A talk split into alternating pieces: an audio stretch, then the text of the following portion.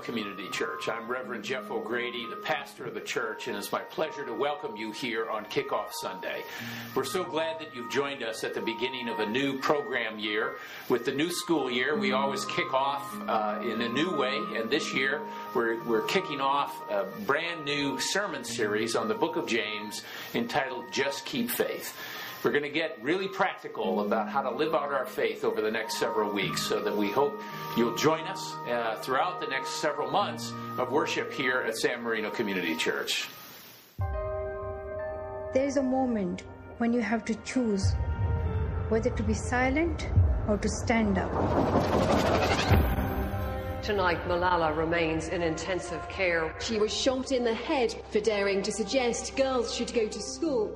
Me and my wife, we cried all the night. The doctors told me she will survive, but she may not be the same as she was. They shot me on the left side of my head.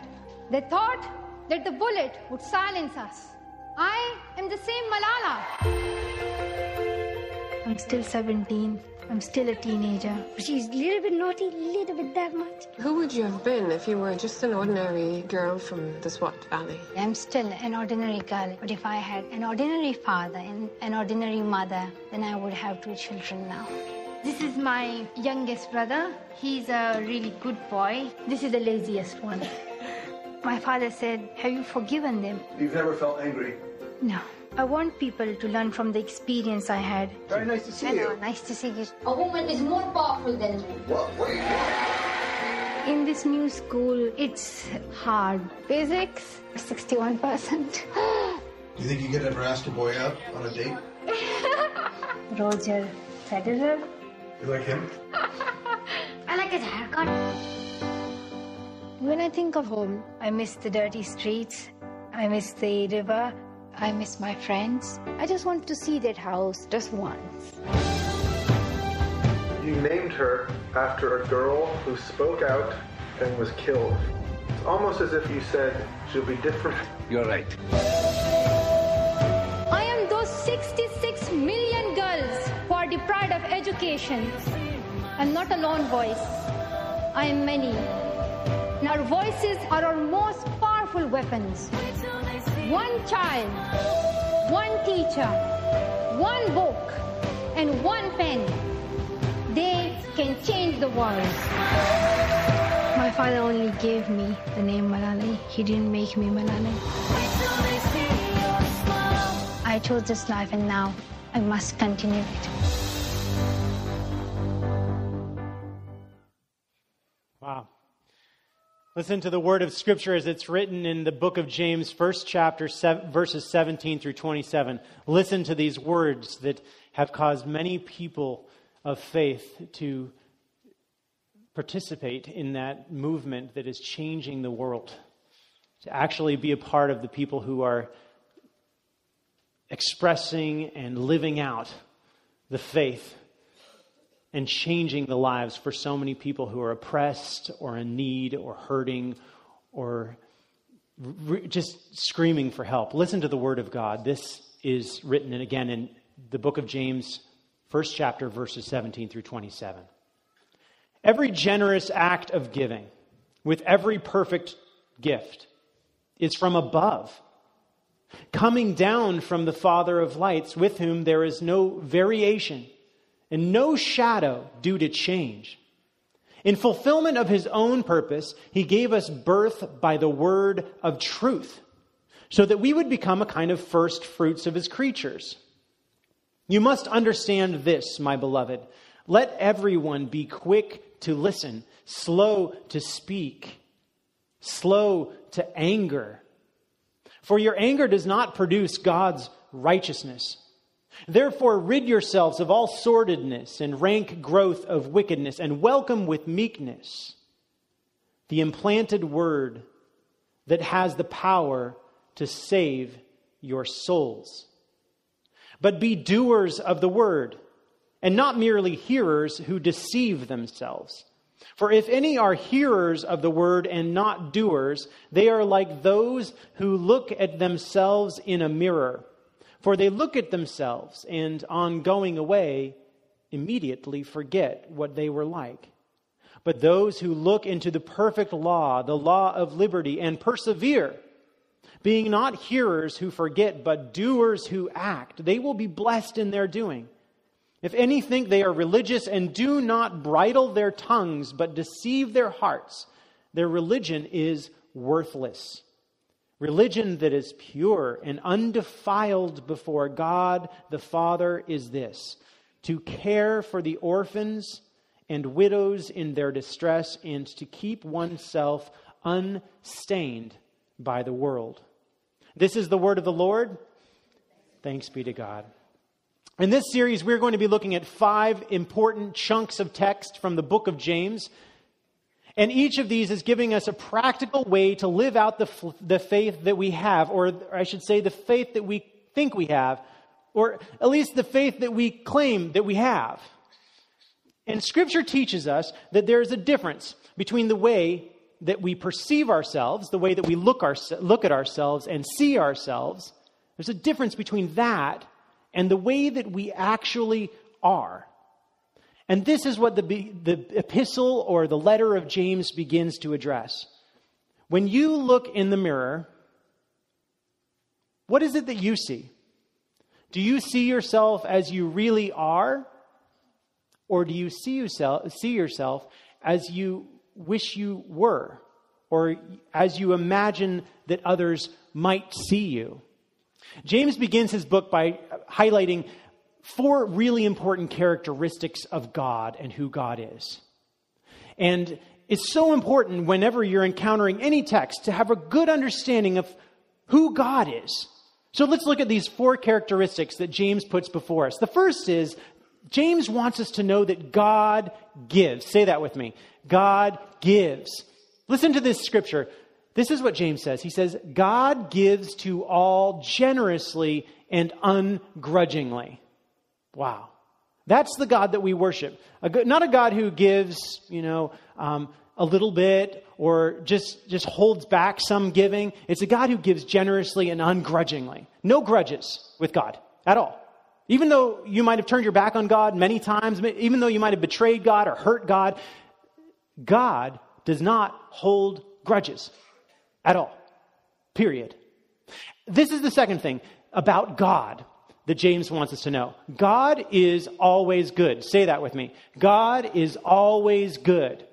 Listen to these beautiful words from the scripture we read today. There is no variation or shadow due to change.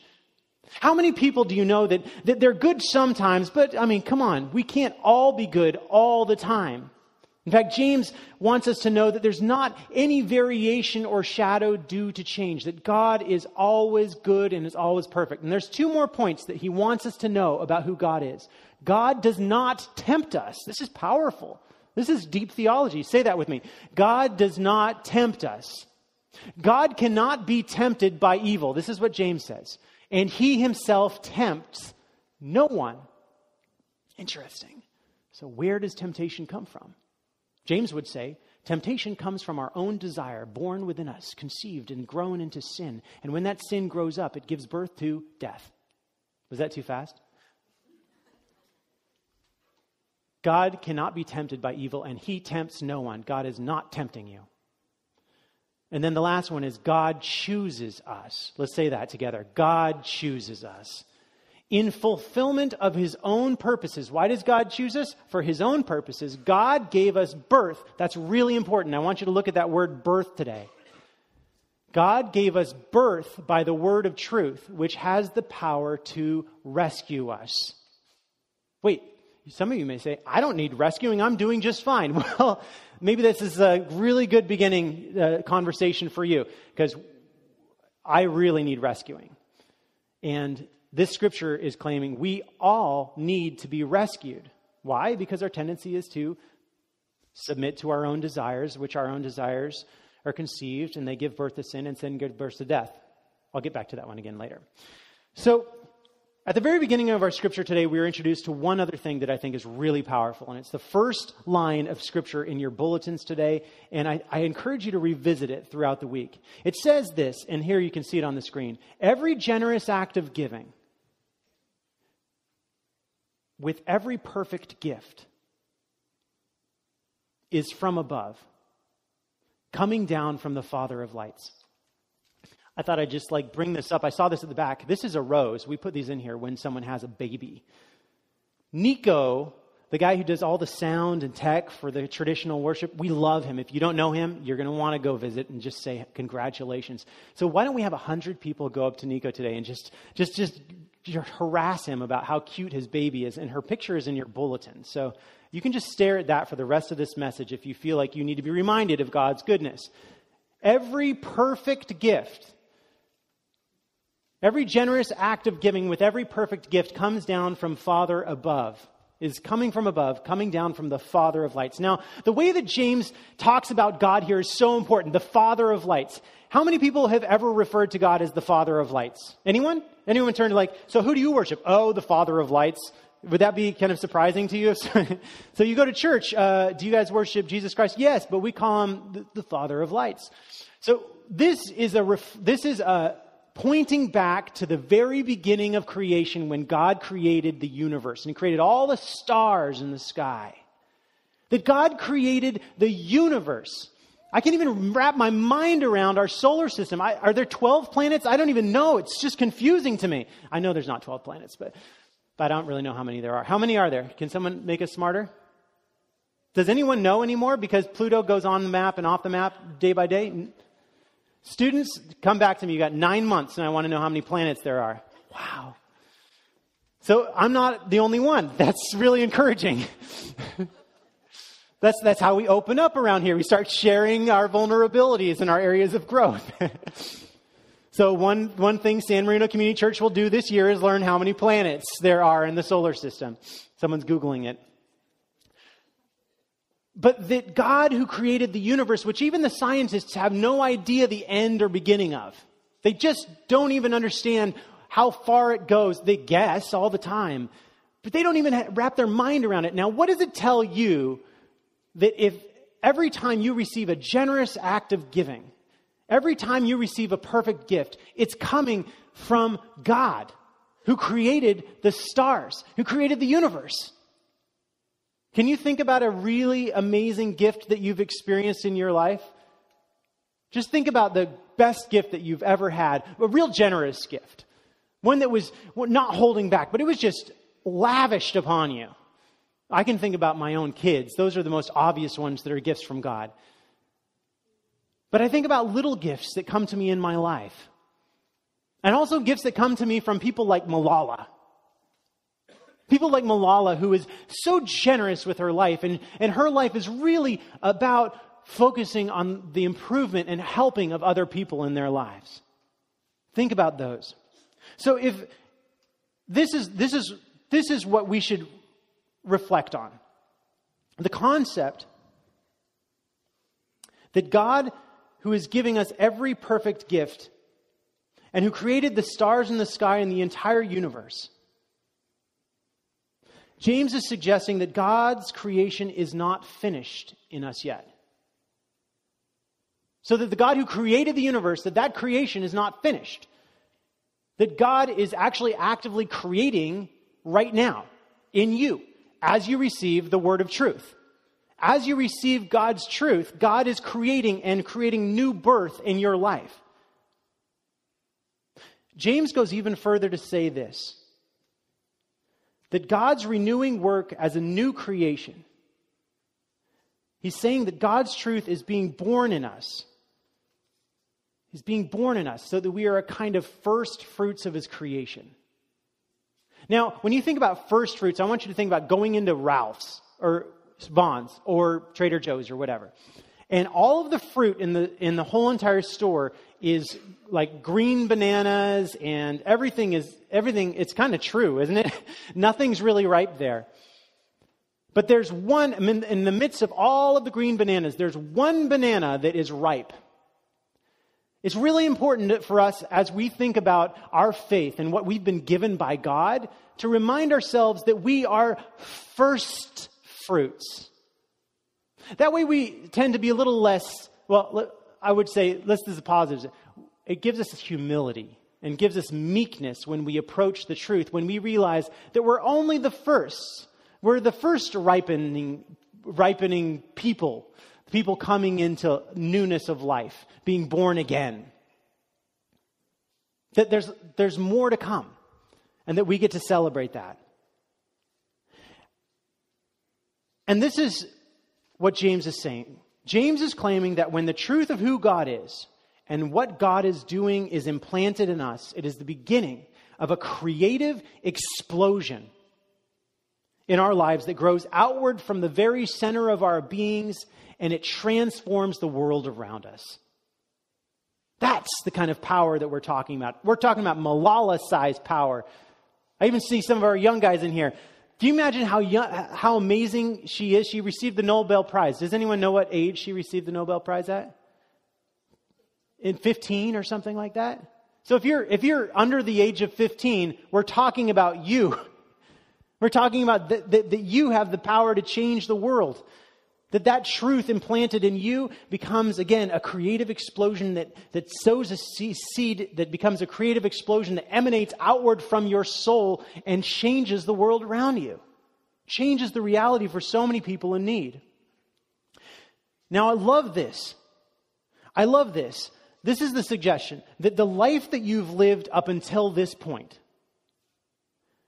the life you've lived looking into the mirror, that you look in the mirror and how many times have you reflected on your life and reflected and tried to say, hey, you can do better. You can get better.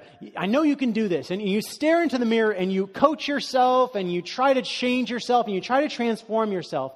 All of those reflective moments up until this point, those are all precursors to this moment. Every single time you've looked in the mirror or tried to grow, that's a precursor to this moment when the word of truth is being born in you. You are right now being reborn.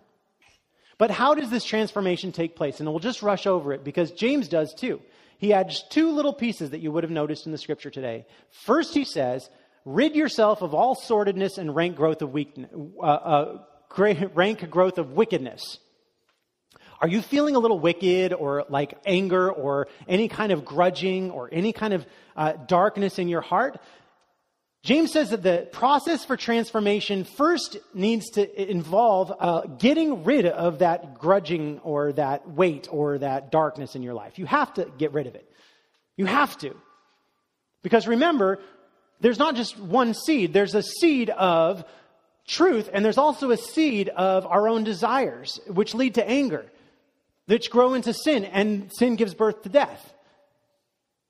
But James says, first you've got to get rid of that stuff. And turn away from it and say, that's not the direction I'm going to go in life. And second, and this is the second part of the transformation, welcome with meekness, I love this, the implanted word that has the power to save your souls. It's a process. First, you turn away from the darkness. And second, you turn to the light, but you do it with such humility because you realize this is the God who created the stars in the sky. So many stars, we can't even count them. We have no idea how many there are. And this image of planting is really important.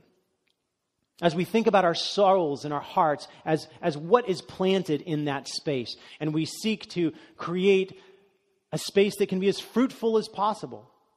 Now, to take a step further, James goes on in his passage to juxtapose the image of a person who is looking at themselves in the mirror with the person who is looking at Scripture, which he refers to the perfect law of liberty. And I imagine this person who's sitting there saying, you can do it. You've got all it takes. I know you can do better. And you're doing great. That's sometimes what we say too. You're doing a really good job. And I remember I was talking to a psychologist friend earlier this week, and he said that he thought this passage, because I asked him what was going on with this passage, and he said he thought it was like the example of someone following you around with a camera all week long, right? And they show you the camera of all of your activities, and they say, do you recognize this person? And you saying, gosh, that's not who I thought I was at all. They take a camera into the meeting with you, or take a camera into the store with you and see how you treat people. Take a camera along with you while you pass the homeless person or whatever else it is that's convicting you in your life, and then realize, wow, that's not who I thought I was, and that's not who I claim to be. 1 month ago, I went to Malawi, Africa on a mission trip.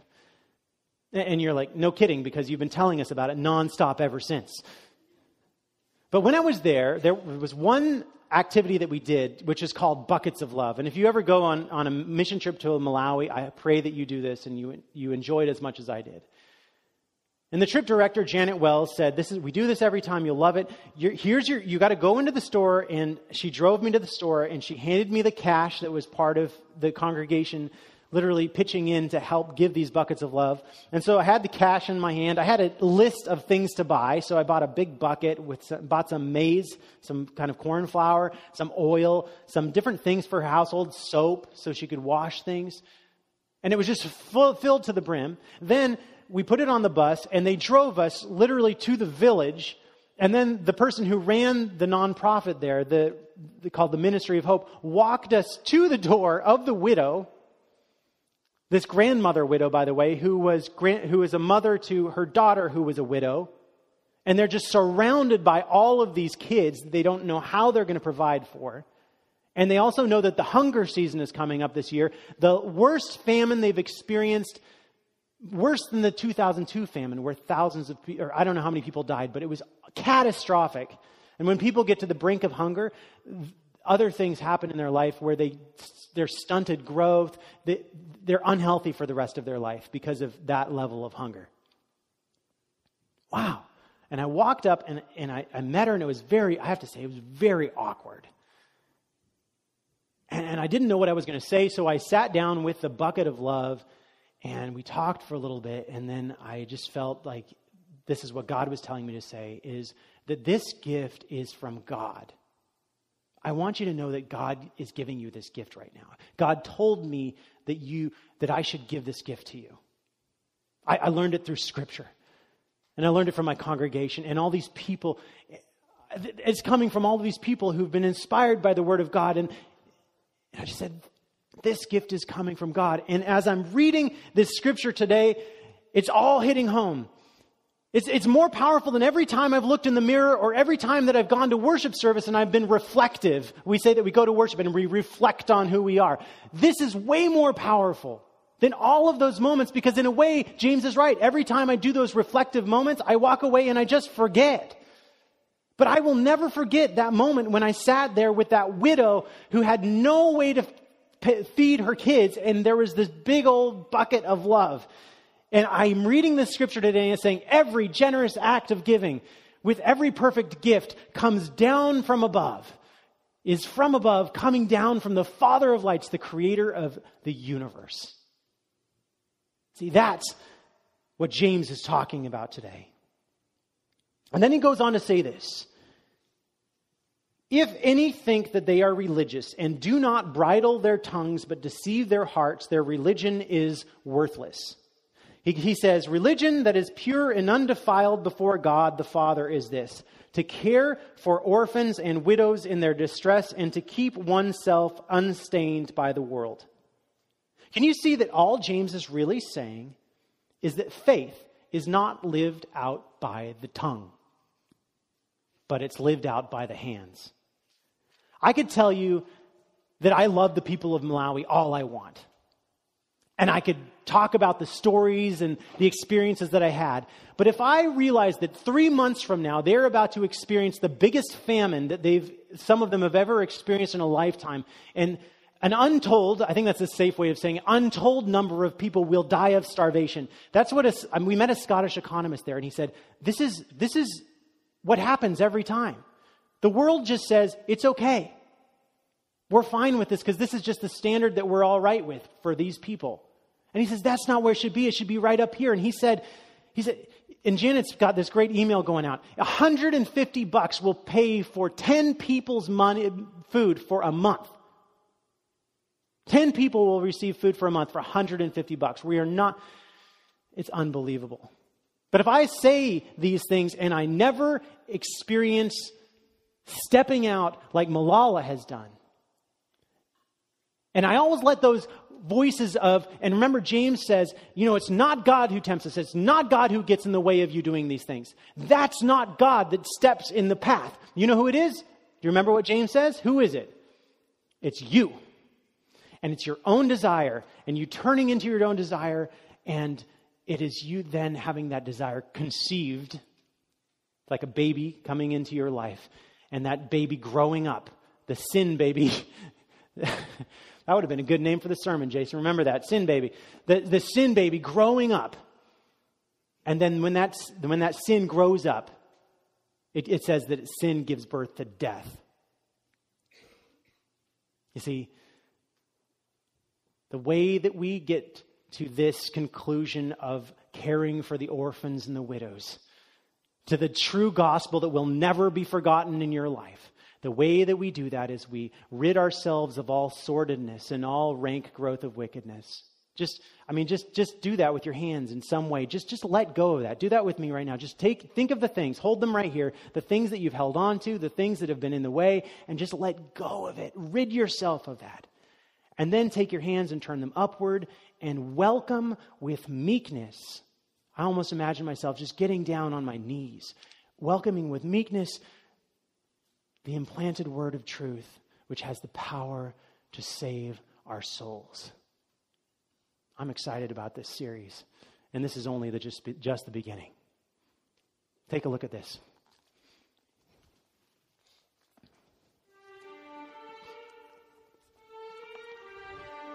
Rise and shine. 6 a.m. and your hand can't make it to the alarm clock before the voices in your head start telling you that it's too early, too dark, and too cold to get out of bed. Aching muscles lie still in rebellion, pretending not to hear your brain commanding them to move. A legion of voices are shouting their unanimous permission for you to hit the snooze button and go back to dreamland. But you didn't ask their opinion. The voice you've chosen to listen to is one of defiance, a voice that says there was a reason you set that alarm in the first place. So sit up, put your feet on the floor, and don't look back, because we've got work to do.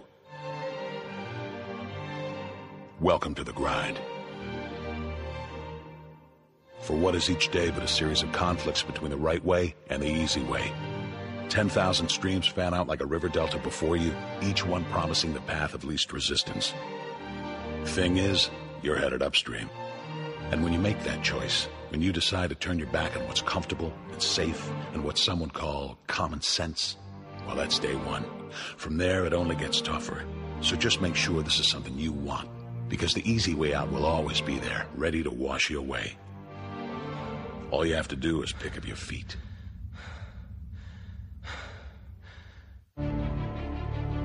But you aren't going to, are you? With each step comes the decision to take another. You're on your way now, but this is no time to dwell on how far you've come. You're in a fight against an opponent you can't see, but oh, you can feel him on your heels, can't you? Feel him breathing down your neck. You know what that is? That's you. Your fears, your doubts, and insecurities all lined up like a firing squad, ready to shoot you out of the sky. But don't lose heart. While they're not easily defeated, they are far from invincible. Remember, this is the grind, the battle royale between you and your mind, your body, and the devil on your shoulder who's telling you that this is just a game. This is just a waste of time. Your opponents are stronger than you. Drown out the voice of uncertainty with the sound of your own heartbeat. Burn away your self-doubt with a fire lit beneath you. Remember what we're fighting for, and never forget that momentum is a cruel mistress. She can turn on a dime with the smallest mistake. She is ever searching for the weak place in your armor, that one tiny thing you forgot to prepare for. So as long as the devil is hiding the details, the question remains, is that all you got? Are you sure? And when the answer is yes, when you've done all you can to prepare yourself for battle, then it's time to go forth and boldly face your enemy, the enemy within. Only now you must take that fight into the open, into hostile territory. You're a lion in a field of lions, all hunting the same elusive prey with a desperate starvation that says victory is the only thing that can keep you alive. So believe that voice that says you can run a little faster and you can throw a little harder, and that for you, the laws of physics are merely a suggestion. Luck is the last dying wish of those who want to believe that winning can happen by accident. Sweat, on the other hand, is for those who know it's a choice. So decide now, because destiny waits for no man. And when your time comes and 1,000 different voices are trying to tell you you're not ready for it, listen instead to that lone voice of dissent, the one that says you are ready, you are prepared. It's all up to you now. So rise and shine.